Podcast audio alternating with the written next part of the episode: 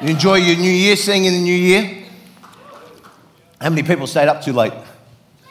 It was, was oh, somebody just yelled out then. really had a revelation of what they did wrong last night. I'm glad you're here, ready to start off. What a great opportunity to start off the new year in God's house.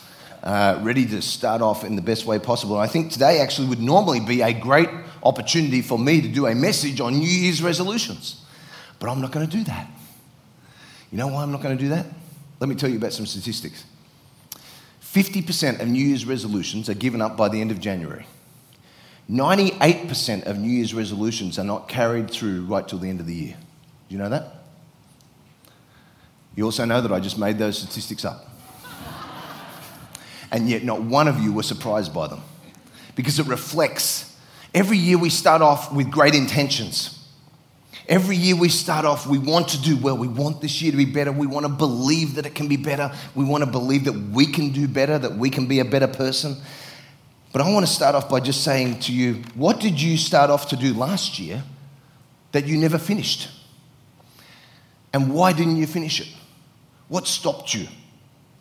I, I know for me, uh, there was a point in my life where I kind of developed my own internal philosophy about this without even really thinking about it. And what it was was that if I started to, out at the beginning of the year to do something and then I got to the end of the year and it had not happened, then I just assumed that was God's fault. And I would say, well, God didn't mean for it to happen. Obviously, that was, you know, wasn't, wasn't part of his plan for that to happen that year. And I just conveniently left myself totally out of it. And so as I started to think about why did I do that and why do I do that, I started to realize that the reason I would do that is because when things would happen during the year that would cause me to pause, I would all of a sudden start asking God questions that would determine whether I would keep going or not. For example, well, God, this unexpected event happened. When you let me know why that happened, I will be able to continue to resume on my path of my New Year's resolution. But if you don't give me the answer, then I'm just stuck. I want to read to you a scripture this morning that is Moses giving a speech to the children of Israel. It's found right at the end of the book of Deuteronomy. And it's basically Moses' last speech. It's the last thing that he's going to say because he's about to send the children of Israel on to the promised land, but he's not going with them. And this is what he says in Deuteronomy 29, verse 29. The secret things belong to the Lord our God, but those things which are revealed belong to us and to our children forever. Moses was saying to the children of Israel, Hey, you're about to go into a whole new season. For us, you're about to start a new year. Moses said, Hey, I'm not actually going to be able to go with you. You're going to be on your own. And let me tell you how this is going to work. You're either going to live in obedience and be okay with the fact that there are secrets, or you're going to live in disobedience. What does it mean for us today? It means that we need to be okay with the fact that there will be some secrets that God has, and they belong to Him. But the things that have been revealed belong to us. So there are things that you know, things that you don't know. There are things that will be revealed to you in the future, and there are things that may not be revealed to you in the future. But whatever you do, make sure you're okay with not knowing everything as you start out this new year. See, basically, I think what happens to us during life is we accumulate a whole lot of mysteries. So here's what I want to encourage you to do I want to encourage you. I use uh, Evernote for taking notes on my phone. I use it. It's a great because it's cloud based and I can access it from multiple devices and all those kind of things. So that's what I use for taking notes. I actually started an Evernote file called Deuteronomy 29:29. And so every time something happens in my life that I don't understand or that I, I want an answer to, I'm going to put it on that file. Because there might be a chance I may never get the answer to that question this side of eternity. But I don't want the fact that I haven't got an answer to be a stumbling block for me moving on and doing what God has called me to do. Because if we don't do something with those mysteries, they paralyze us, they stop us. See, faith involves two things one which we like and one which we don't. The part of faith we do like is when God reveals things to us. When God reveals things and reveals His word and His will, we love it. We're like, thank you, Jesus, that's wonderful. But when God doesn't reveal certain things to us, we don't like that. And we're like, well, why haven't you told me? I want to know. If you would just tell me, then I would be like, we make conditions to God. But that's not faith. That's why the Apostle Paul said we live by faith and not by sight. We live by what we believe, we don't live by what we see. So, how are you going to walk this year? By what you believe in or what you see? Because I think our natural reaction is when things happen to us that we see that we don't like, I think we despair. We lose faith in people. We lose faith in processes. We lose faith in things that we thought would never let us down. Moses didn't say that the secret things are there to frustrate you or to annoy you. He just says simply they belong to God.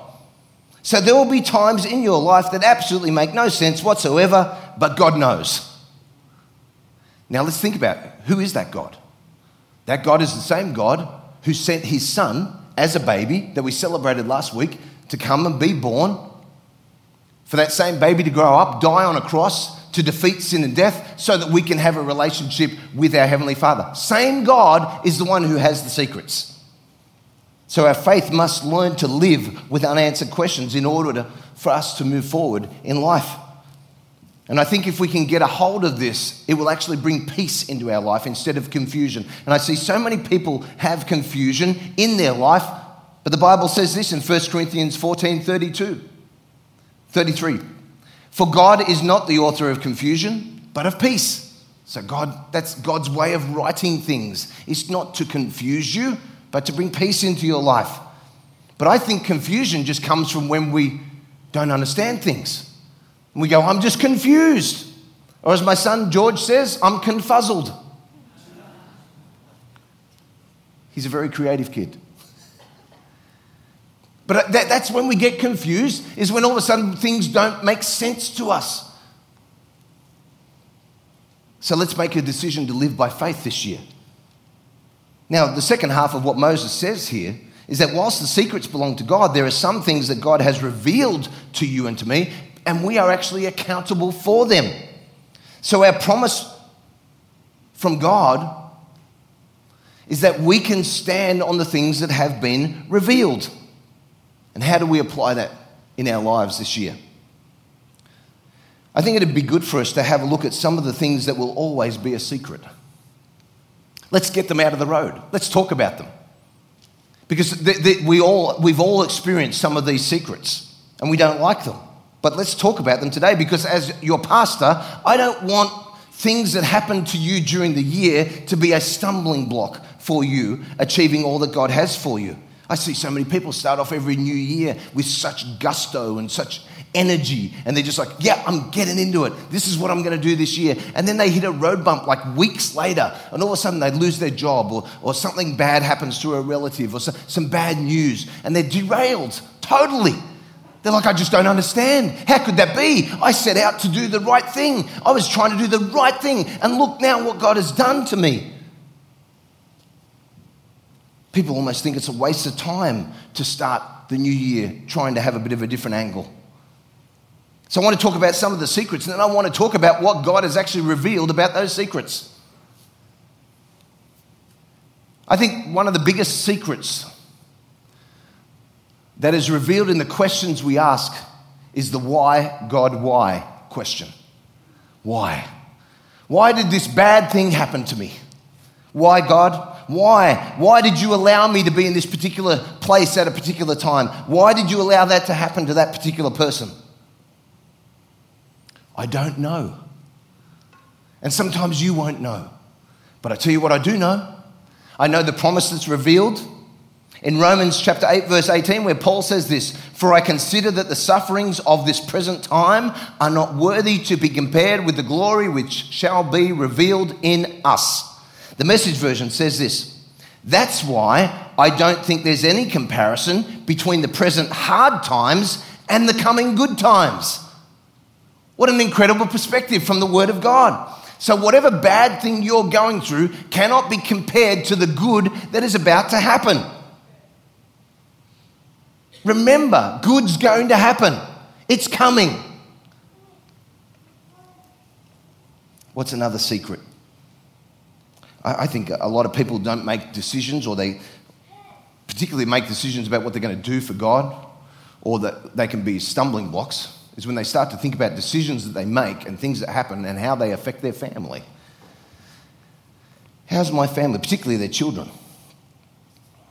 I think people think, well, you know, I'm, I feel really called to go on the mission field, but of course we can't go because little Johnny's allergies, you know, they would never be able to handle that in Zanzibar. So obviously, you know, God must have got that wrong.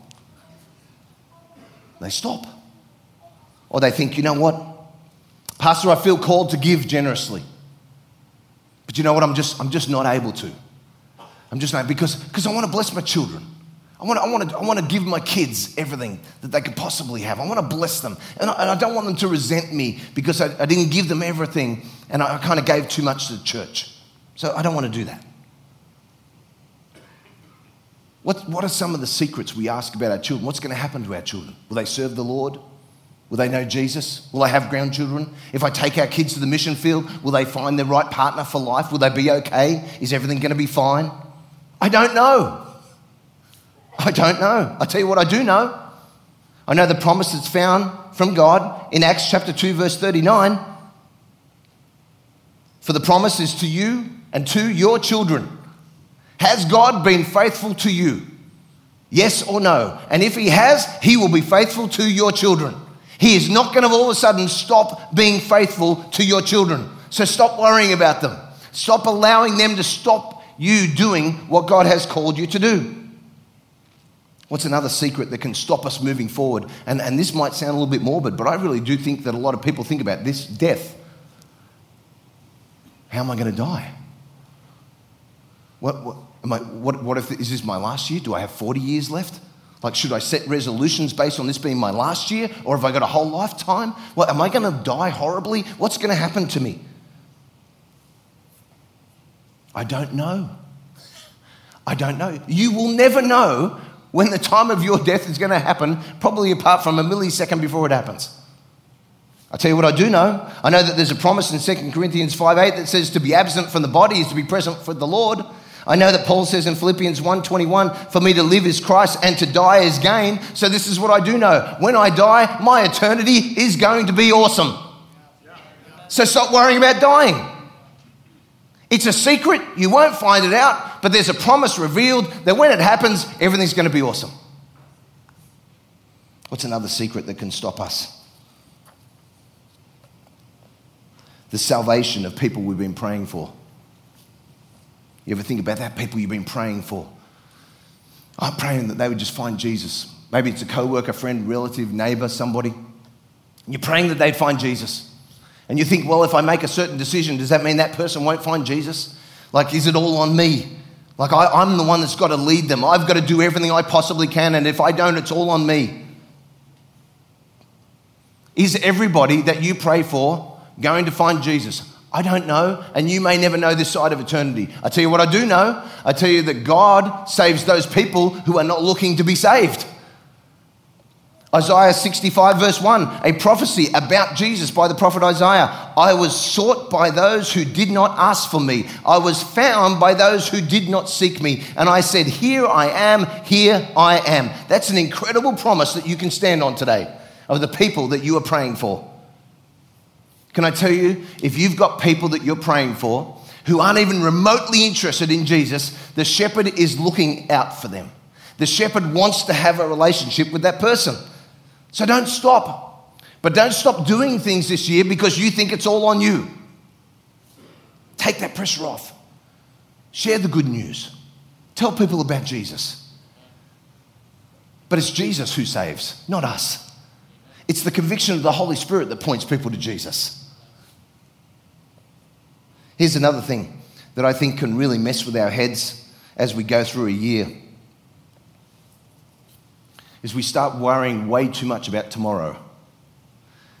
We start thinking about tomorrow. What's going to happen tomorrow? Maybe I should put this off till tomorrow. I was thinking about doing that, but I'm actually going to think about it tomorrow. I, I think we should call it tomorrow-itis. We should do something with that. There should be a syndrome false tomorrow syndrome. I just made that up. there, there should be something because we always think about tomorrow. You know what James says in James 4? He says, What do you know about tomorrow? How can you be so sure about your life? It is nothing more than a mist or a vapor that appears only for a little while before it disappears. What you should say is, If the Lord lets us live, we will do these things. If you are living, if you are breathing, it's a good day. It's a good day to be doing something for God. It's not a good day to be putting off something. See, we always, people want to say, well, I just want to wait until tomorrow. I just want to wait until tomorrow. Hey, people say that all the time. I want to wait until tomorrow. Now, it could be something about so small as whether they're going to buy a certain color pillow for their sofa, or it could be about whether they're going to serve God on the mission field. They'll put off everything. Can I tell you, I've seen procrastination rob more people of their future than anything else. In other words, people's own inactivity, stopping them doing what God has called them to do. Please don't let that happen to you this year. Think about all the famous people this year that have died. We've lost a lot of celebrities, quote unquote. We've lost a lot of people this year who all thought they maybe might have a tomorrow, but they never ended up having that tomorrow. Think about all this just in the last few weeks George Michael, Carrie Fisher, Debbie Reynolds, this year, Prince, Muhammad Ali, Gene Wilder, Alan Thicke, Nancy Reagan, David Bowie, Arnold Palmer, Florence Henderson, Mrs. Brady. They all died this year. They all thought they might have it tomorrow and they never got it tomorrow. People say, What's going to happen tomorrow? Can I tell you a truth you can stand on? I don't know what tomorrow holds, but I know who holds tomorrow. That's what I know. So let's stand on what I know and not worry about what I don't know. Jesus said in the Sermon on the Mount, Matthew 6, He said, Look at the birds. I feed the birds, don't I? I care for you way more about the birds. If I'm feeding the birds, I'm going to take care of you. So stop worrying about it and get on with it. Paraphrase version. Here's another secret that can affect our decision. I don't know if what I'm doing is making a difference. I see people start off the beginning of the year, you know what, I'm going to serve at church. I'm going to become a greeter. I'm going to serve in the kids' ministry. I'm going to serve in the tech booth. That's what I'm going to do. And then after a little while, they're like, I, I don't think they need me. I don't think I'm making a difference. Oh, I was thinking of going on a global team, but you know, really, what difference could I make going on a, on a, on a mission trip for nine days? Really, what, what difference could I make? We ask ourselves this question Is anything I'm doing going to have a lasting value? I don't know. And you may never know. But I tell you what I do know. I know the promise that's found in 2 Corinthians 15, verse 58 and 59. So, my dear brothers and sisters, be strong and immovable. Always work enthusiastically for the Lord, for you know that nothing you do for the Lord is ever useless. Nothing. So, if nothing that you ever do for Jesus is useless, then you should keep doing what you're doing. Keep serving. Don't look for opportunities. People say, Well, am I making a difference as a greeter? Yes, you are making a difference. Are you going to find out about it until eternity? Maybe not. Are you making a difference when you go on a global team and you serve for six to nine days and you serve some people in a country, in a foreign place? Are you making a difference? You may not find out, but I tell you what, the Bible says that if you're doing it for Jesus, it'll make a difference. Why? Because He's revealed it in His word to us. Here's another secret that can just totally paralyze us. You know what? I, feel called to do things. Um, I, I believe I, I can do better this year. But I don't even know if I'm maturing as a Christ follower. I don't even know if I'm growing as a Christian. I think this comes out of sometimes we scare ourselves with how poorly we progress sometimes. Uh, we let ourselves down because we forget that we still have a sin nature. See, coming to Christ doesn't er- eradicate our sin nature, it just allows us to understand that every day we need to come and ask for forgiveness. But we become so upset with ourselves when we, we have a sudden cynical thought, or we say a word that we know we shouldn't say, Or, or we, we have an action that we do and we think that was, why did I do that? If I was growing as a Christ follower, I, would, I wouldn't do that. Well, can I remind you of somebody really great in the Bible called Peter? And Peter has a conversation with Jesus and he says, Jesus, I would die for you. I would die for you. There is nothing I wouldn't do for you. And then moments later, people walk up to him. Do you know Jesus? He's like, Jesus who? Sorry, I don't know who you're talking about. Totally denies Jesus. You want to talk about a moment of reflection, of feeling like you haven't grown as a Christ follower? I'm sure Peter had it in that moment. See, uh, look, we want to believe that we've left all the good, the bad stuff behind. And God can bring transformation into our lives. But when we're confronted with that sin every now and then, we think, wow, have I made any progress? Will I ever be the person that God has called me to be? You know, David, David wrestled with this question. In Psalm 19, verse 12, he said, Who can understand his own errors? This, I can put myself in that verse. That, that's, a, that's something I would say for me. Because that's me. That's my life. When I do things that I shouldn't do, I think, why did I do that? Why did I say that? Why, why did I act that certain way? That, that's not the way I should act. That's not the way I should think. That's not what I should have said. I don't know about you, but this is how I feel about my life and my progression as a Christian. This statement I am not what I used to be, but I am not yet what I hope to be. I am not what I used to be, but I am not yet what I hope to be. I hope to be better. I thank the Lord for the progress that He's allowed me to make in my own life. But I believe I've got a lot more perfecting to do. Here's a promise that's found in 1 John chapter 3 verse 2. Dear friends, we are already God's children, but he has not yet shown us what we will be like when Christ appears. But we do know we will be like him See, when Jesus comes back, we will be like him. He will make us like him through the renewing of our minds. Romans 12, verse 2 Do not be conformed to this world, but be transformed by the renewing of your mind, that you may prove what is that good and acceptable and perfect will of God. You see, we live with what God has kept secret by trusting what he has actually revealed. And this is what Moses was telling the children of Israel. And in the chapter before, he says to them, Now, if you can get okay with this concept, if you can be okay with the whole secrets and revelation part, then let me tell you what blessing will be on your life. So, what are, what are those things? What, what did Moses tell the people in Deuteronomy chapter 28? Let's read it. Verse 1 Now it shall come to pass if you diligently obey the voice of the Lord your God, to observe carefully all his commandments which I command you today, that the Lord your God will set you high above all the nations of the earth. And all these blessings shall come upon you and overtake you, because you obey the voice of the Lord your God. Blessed shall you be in the city. Blessed shall you be in the country. Blessed shall be the fruit of your body, the produce of the ground, the increase of your herds, the increase of your cattle, and the offspring of your flocks. Blessed shall be your basket and your kneading bowl.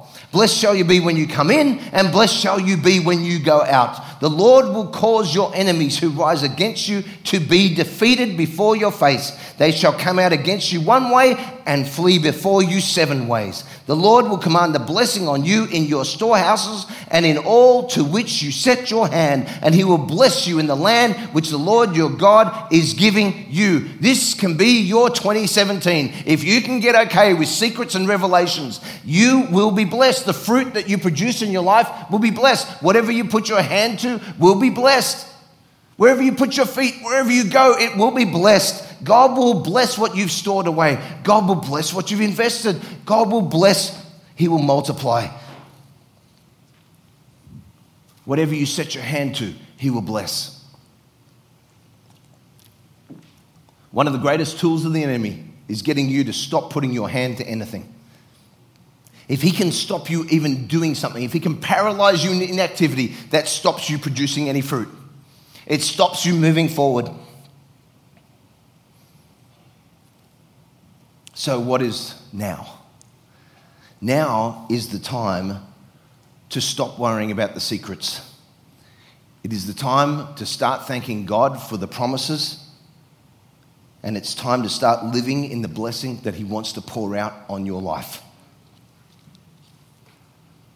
2 Corinthians chapter 8 verse 10 Paul says this and in this I give advice it is to your advantage not only to be doing what you began and were desiring to do a year ago, but now you must also complete the doing of it. That as there was a readiness to desire it, so there also may be a completion out of what you have. We need to finish what we already know. So, what do you already know? I can tell you some things that I know that you know. You know that we need you to serve on a life team. You know that we want you to be part of a life group, lead a life group. You know that we want you to go on a global team mission trip. You know that we desire as a church to live in generosity. You know that we want you to be in church every Sunday to experience the presence of God so that you can take it with you, so that it clings to you, so that it sticks on you.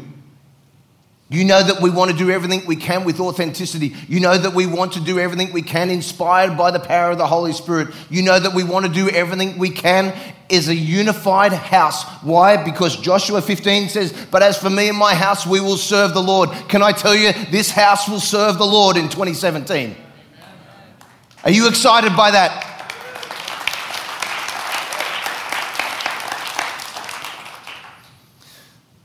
As we close, I want to give you some practical help for thinking about what you're going to do in 2017. So we think about goals. I want to give you some framework that you can use for setting some of those goals. Think about this. Which of these goals helps me become a better version of me? Which of these Goals helps me make the greatest investment into other people. Which one of these goals helps me bring about the greatest kingdom returns? Thinking about kingdom, thinking about God's plan instead of yours. Which one of these goals brings joy? And then as you set your goals, think about What worked well and why last year? What didn't work? Have some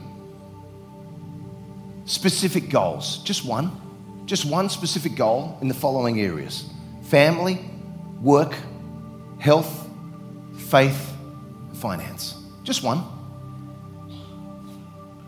Fix any broken relationships you may have. Dan Reiland says, Your life is never better than the quality of your closest relationships. I love that. Romans 12, 18. If it is possible, as far as it depends on you, live at peace with everyone. Think about what things you need to let go of. What, what were you hanging on from 2016 that you just didn't want to let go? Maybe you put so much into it. Maybe you just, oh, I can't let that go. I put so much into it. Maybe, look, sometimes you just got to drop it, drop it in the rubbish bin. That's a trash can. Sometimes you just got to press delete.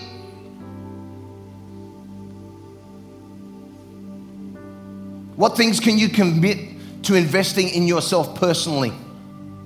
So you have to ask this question because it's very unlikely you're going to have a great 2017 without investing in yourself. So, how are you going to do that? Are you going to get a personal trainer? You're going to get a financial advisor? You're going to educate yourself about something? You're going to learn a musical instrument? Learn how to sing, try and get up here. That's my goal.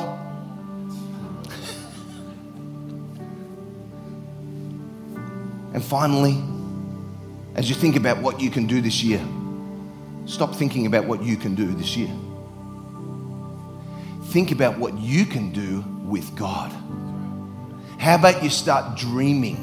How about you start dreaming about what's possible with God, not dreaming about what's possible with just you?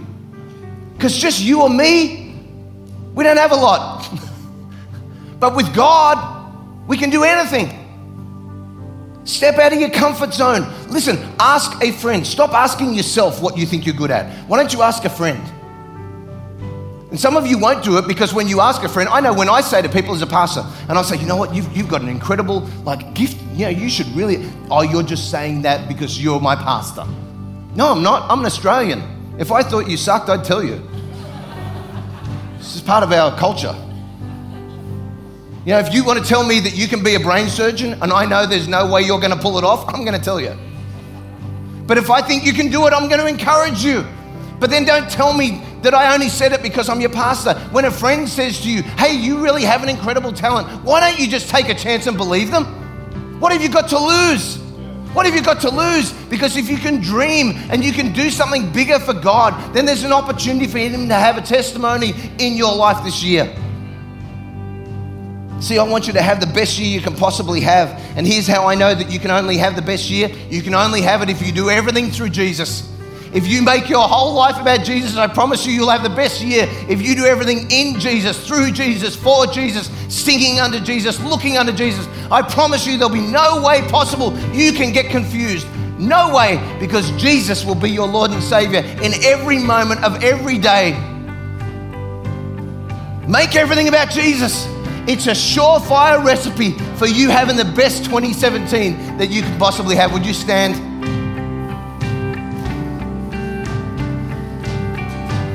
I have not told a lot of stories today because I wanted to share with you as much truth as I could. And I want you to take this truth and I want you to hold on to it. Hold on to truth. Could I tell you why? Because society is trying to steal truth from us.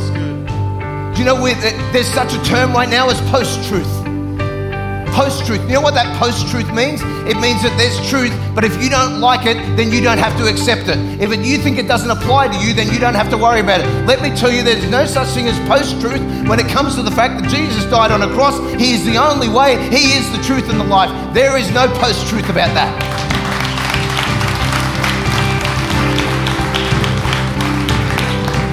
So today, we live in the truth. Let faith rise up in Jesus' name. Let's sing it as we close the service here today.